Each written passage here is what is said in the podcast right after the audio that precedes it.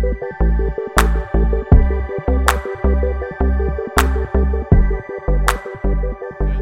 morning to all of you as we continue to make our way through the five love languages and applying it to how we shape our neighborhoods, our networks, our family connections, and our workplace with the gospel of Jesus through speaking someone else's love language.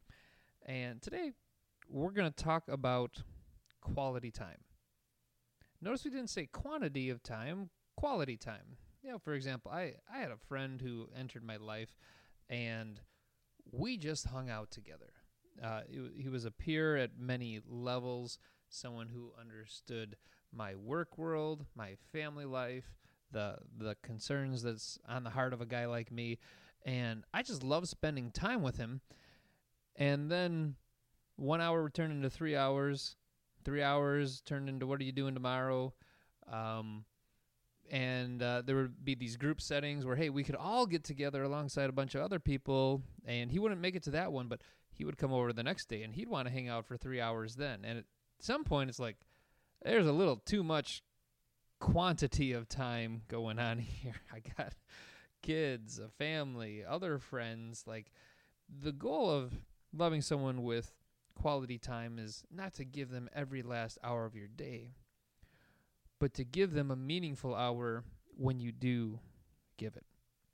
It will take time. You do got to set aside some space with margin. But the biggest thing is that when you get there, you listen well.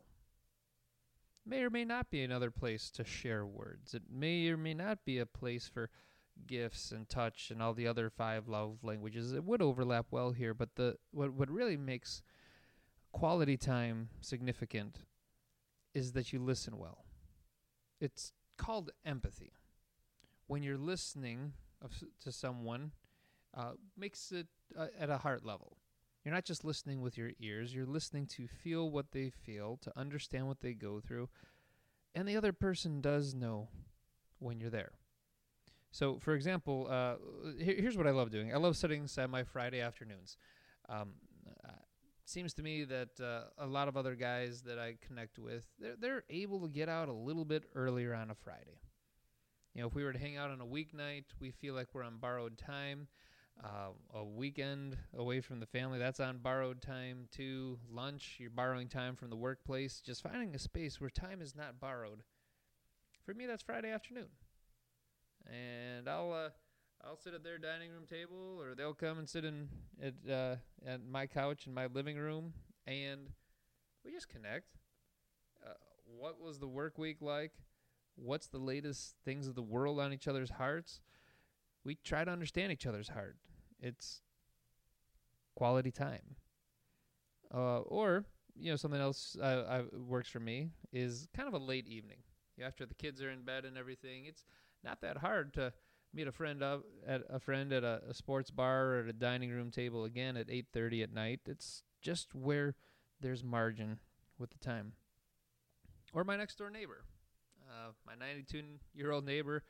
I'm helping her rake her leaves. I'm there to serve her, but what I know is about 30 minutes of raking is going to take me 90 minutes of my Saturday morning because she's going to tell me about what it was like growing up in this neighborhood and she's going to explain what she feels about the news these days and she's going to she's just going to talk. And for me having a lonely 92-year-old woman feel like someone has time for her that is love. That means something to people.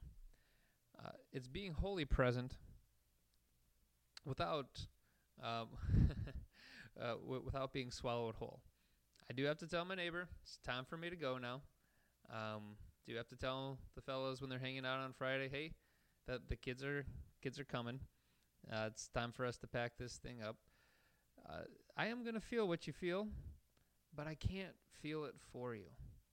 It's not your job to carry everything that everyone feels, just enough so that they know you can relate, and you know you're gonna pray out of that and you know you are a presence in their life. You don't replace their place in life. That's the difference between wholly present and swallowed whole with quality time.